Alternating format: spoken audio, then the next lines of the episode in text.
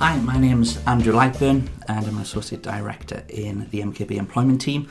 This is the, uh, the first podcast for the Employment Legal Lounge where we will look at what is interesting in the news headlines from an employment aspect and look at the law behind the headlines.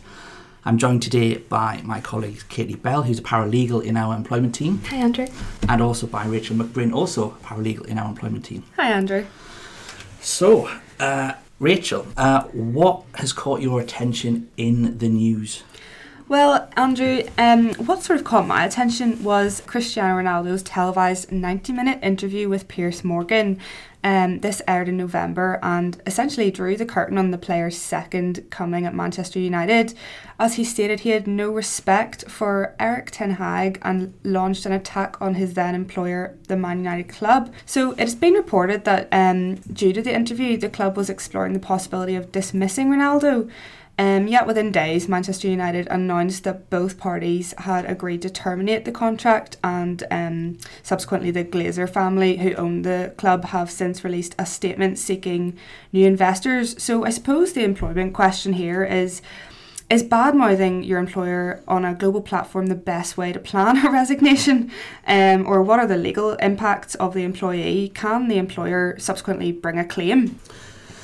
Yes, I mean, this is an interesting one. I mean, the starting point is that often with Premier League footballers, in particular, world famous footballers like Ronaldo, um, it can be forgotten that they are employees just like anyone else of, uh, of, of their club. So it'd be no different from me or you doing a press uh, or a media uh, sort of statement uh, where we badmouth our employer. Uh, there's going to be consequences. Um, particularly when Ronaldo was uh, criticising his uh, his manager um, and also the coaches and the club itself. So it's no surprise that Ronaldo was suspended and then they're looking at, into a disciplinary. But there's probably more to this, and that is that Ronaldo is reportedly on half a million pounds a week. So and he's not playing very well apparently. So the club you know, whilst they're within the right to potentially uh, look at disciplining him or terminating his contract, they would also be potentially quite interested in offloading that that salary.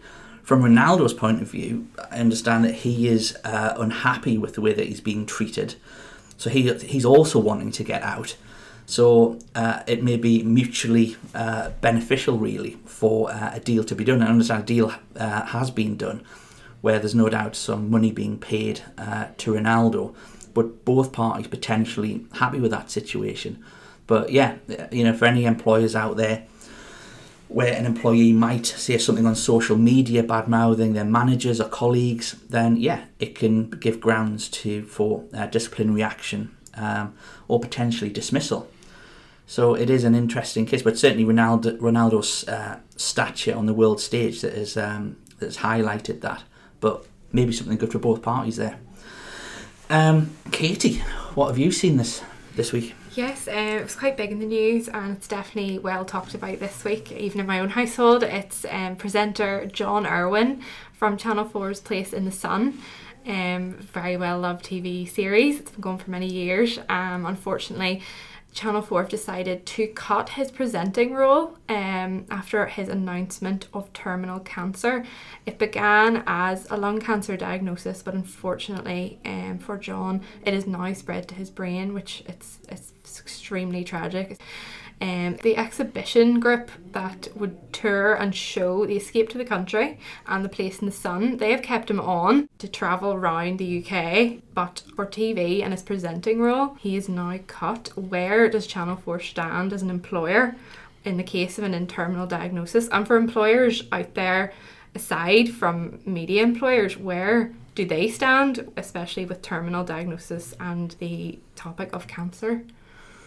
Yeah, I mean, obviously, firstly, obviously, a very sad, uh, sad story there. Um, but the first thing is, you know, you're looking at disability discrimination is the first thing mm-hmm. that, that comes to mind there.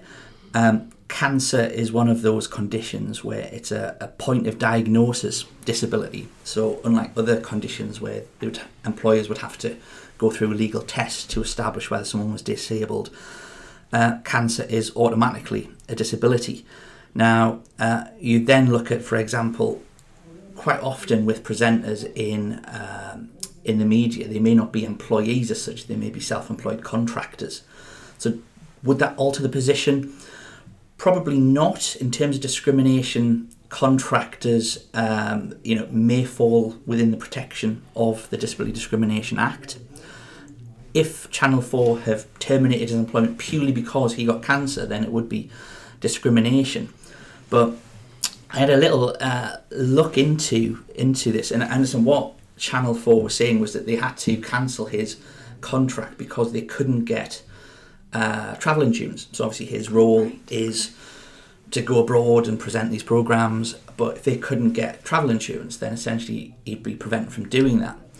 So potentially, uh, this could be what we call a, um, a discrimination arising from disability issue, and it is possible for an employer to justify the discrimination by saying that we can't get someone to insure you because of your um, your condition. Um, I understand at the time that it happened as well that uh, COVID was quite prevalent and that may have uh, affected the possibility with his condition as well. So that's, uh, an interesting point. In terms of the, the fact that he was still allowed to to do the road shows, again, that may go to the insurance that he can still do stuff in the UK, but they couldn't get insurance for him to go abroad. But overall, uh, there is a, certainly uh, an issue there of disability discrimination that would need to be explored. Uh, if it was an employer um, you know, dealing with an employee with a similar sort of sec- set of circumstances. But yeah, uh, an interesting uh, story there. Um, uh, Rachel, your second one. Yes, um, so Andrew, what I've uh, come across once again is, um, I guess, a, a, slightly controversial story. So it's um, actually Elon Musk who completed his $44 billion um, Twitter takeover back in October and has since made some controversial decisions regarding the running of the site. Um, so soon after he'd taken over, um, Musk started gutting Twitter's rank and file staff. Um, he laid off an estimate of 50% or upwards of 3,700 employees from the company.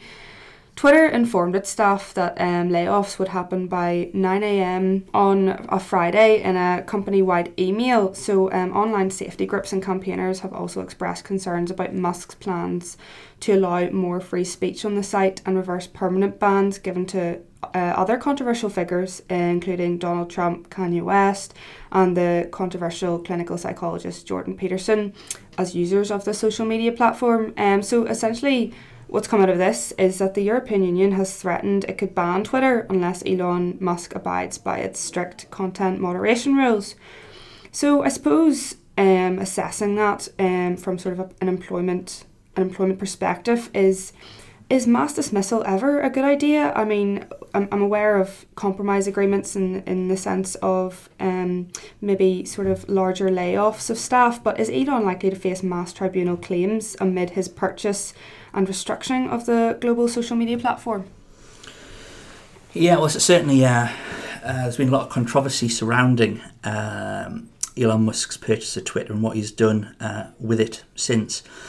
Um, with getting rid of so many employees, if if this was in um, Northern Ireland, then uh, there'd be really big risks in terms of dismissing that that number of employees without any proper process.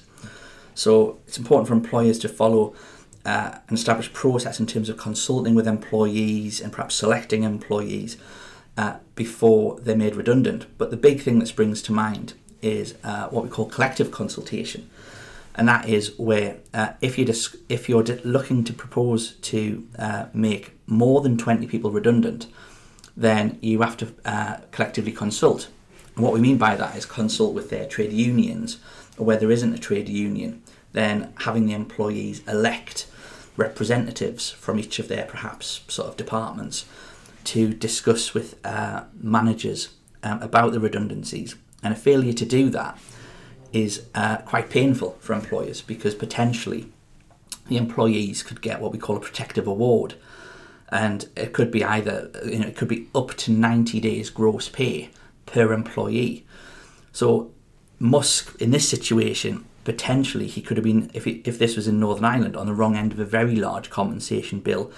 Indeed, if he hadn't have done some consultation, mm. um, but as in um, you may recall the the P and O situation. Yes. Um, what most employers will do is they will offer the employees a sum of money under a compromise agreement, so a deal essentially to buy off their rights.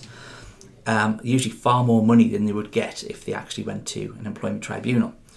And I understand that's what uh, Musk did. He, he was offering them, I think, three months' pay, which was more than they were entitled to under, I think, California law.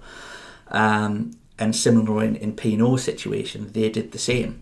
So there's only ever sort of a few people actually sort of went to tribunal, and that may have been you know potentially politically motivated by their trade unions or whatever. Um, so yeah, if that had happened in Northern Ireland, there's likely to have been some significant employment tribunal claims, uh, certainly. Um, Katie. I found quite an interesting story um, written by journalist Tom Brown for the Mail Online. He has discovered a French legal case where the employee wins the legal right to be boring at work. Um, I love that line. I love that line to be boring at work. Um, but he has won the legal right to be boring at work after being mocked by colleagues for declining after work trips to the local pub. Um, employee of Cubik Partners, a consultancy firm in France, encourage staff to attend after work drinks and use this kind of casual approach to improve social relationships and see it as a kind of team building. Um, Brown writes that an employee who defied this uh, is known as Mr. T. He was entitled to critical behaviour and to refuse company policy based on the incitement to partake in various excesses. Um, even more surprising, the company decided to fire him in 2015 for professional inadequacy for this refusal of going to the pub with his fellow colleagues, accusing Mr. T of being empl- a boring employee um, and refusing to attend, as I said before. The Paris Court of Cassation has ruled that Mr. T had a right to refuse these parties and has also ordered Cubik Partners to pay out £2,574 to the claimant. Um, however, a follow up of this morning, uh, Mr. T has requested a, another hearing um, for the sum of £395,630 in damages. So, Andrew, in this case, um, does an employer ever have the right to demand workers to attend after work drinks? And out of outside of the office, is this considered a work shift? Wow, what a story. uh, my first question is he's claiming nearly £400,000 in damages. How will he celebrate? um, I mean, th- this is this has quite a few dimensions to it. Um, and quite often you see in, in, in sort of similar cases in the UK that there can be a discrimination side to it. So quite often it might be sex discrimination in terms of perhaps um, female employees who are primary carers for their children, who uh, can't go on these late night sort of uh, parties that are going on, um, or that by the sounds of this, it was quite potentially a laddish kind of culture. And again, those are the sort of things that would lead to claims for sex discrimination. Equally, there's been some sort of more recent uh, cases or, or, or, claims in the UK where there's been a um, religious dimension to it in the sense of where because of someone's religion that they don't want to drink they don't drink alcohol yeah. and um, therefore they don't feel comfortable going to um, sort of all these business development mm-hmm. uh, networking dues and, and, things like that so there's various dimensions that it, it could be potentially discrimination but here, uh, there's no suggestion of that. It's just he doesn't seem like the kind of guy that sort of wants to party. Um, but employers can't force that um, upon people, you know, unless it's part of the job description, which in this case it, it wouldn't be. It just seems that it's more of a, a cultural thing and they're, they're sort of trying to do sort of team bonding and all the rest of it. But I did had a have a chance sort of to, to have a look at that article and you know there's a number of things that they were doing sort of in the office and, and everything else. It, it, it does seem as though it was sort of um, bordering on, well, in, in, in some in some aspects, potentially sort of sexual harassment and, and things like that. There's references to sharing beds on nights out and I don't know. Very um, unusual. I know. very, very, very odd. But no, so an employer um, they can only go so far in what they can expect their employees uh, to do. Dismissing someone for not attending um, uh, this kind of after work team bonding um, sort of thing would be uh, likely to be found to be unfair uh, if it was in the UK. If it was part of the job description, so if it was, say, if you were sort of a business development manager and you didn't like going to late night events, that could be a bit of a problem because that's kind of potentially what business development people do. Mm, It's expected of Um, you, sort of, within yeah. your, your role to represent So outside could- of business hours. Is that? Exactly. So I mean that that could um, affect your performance.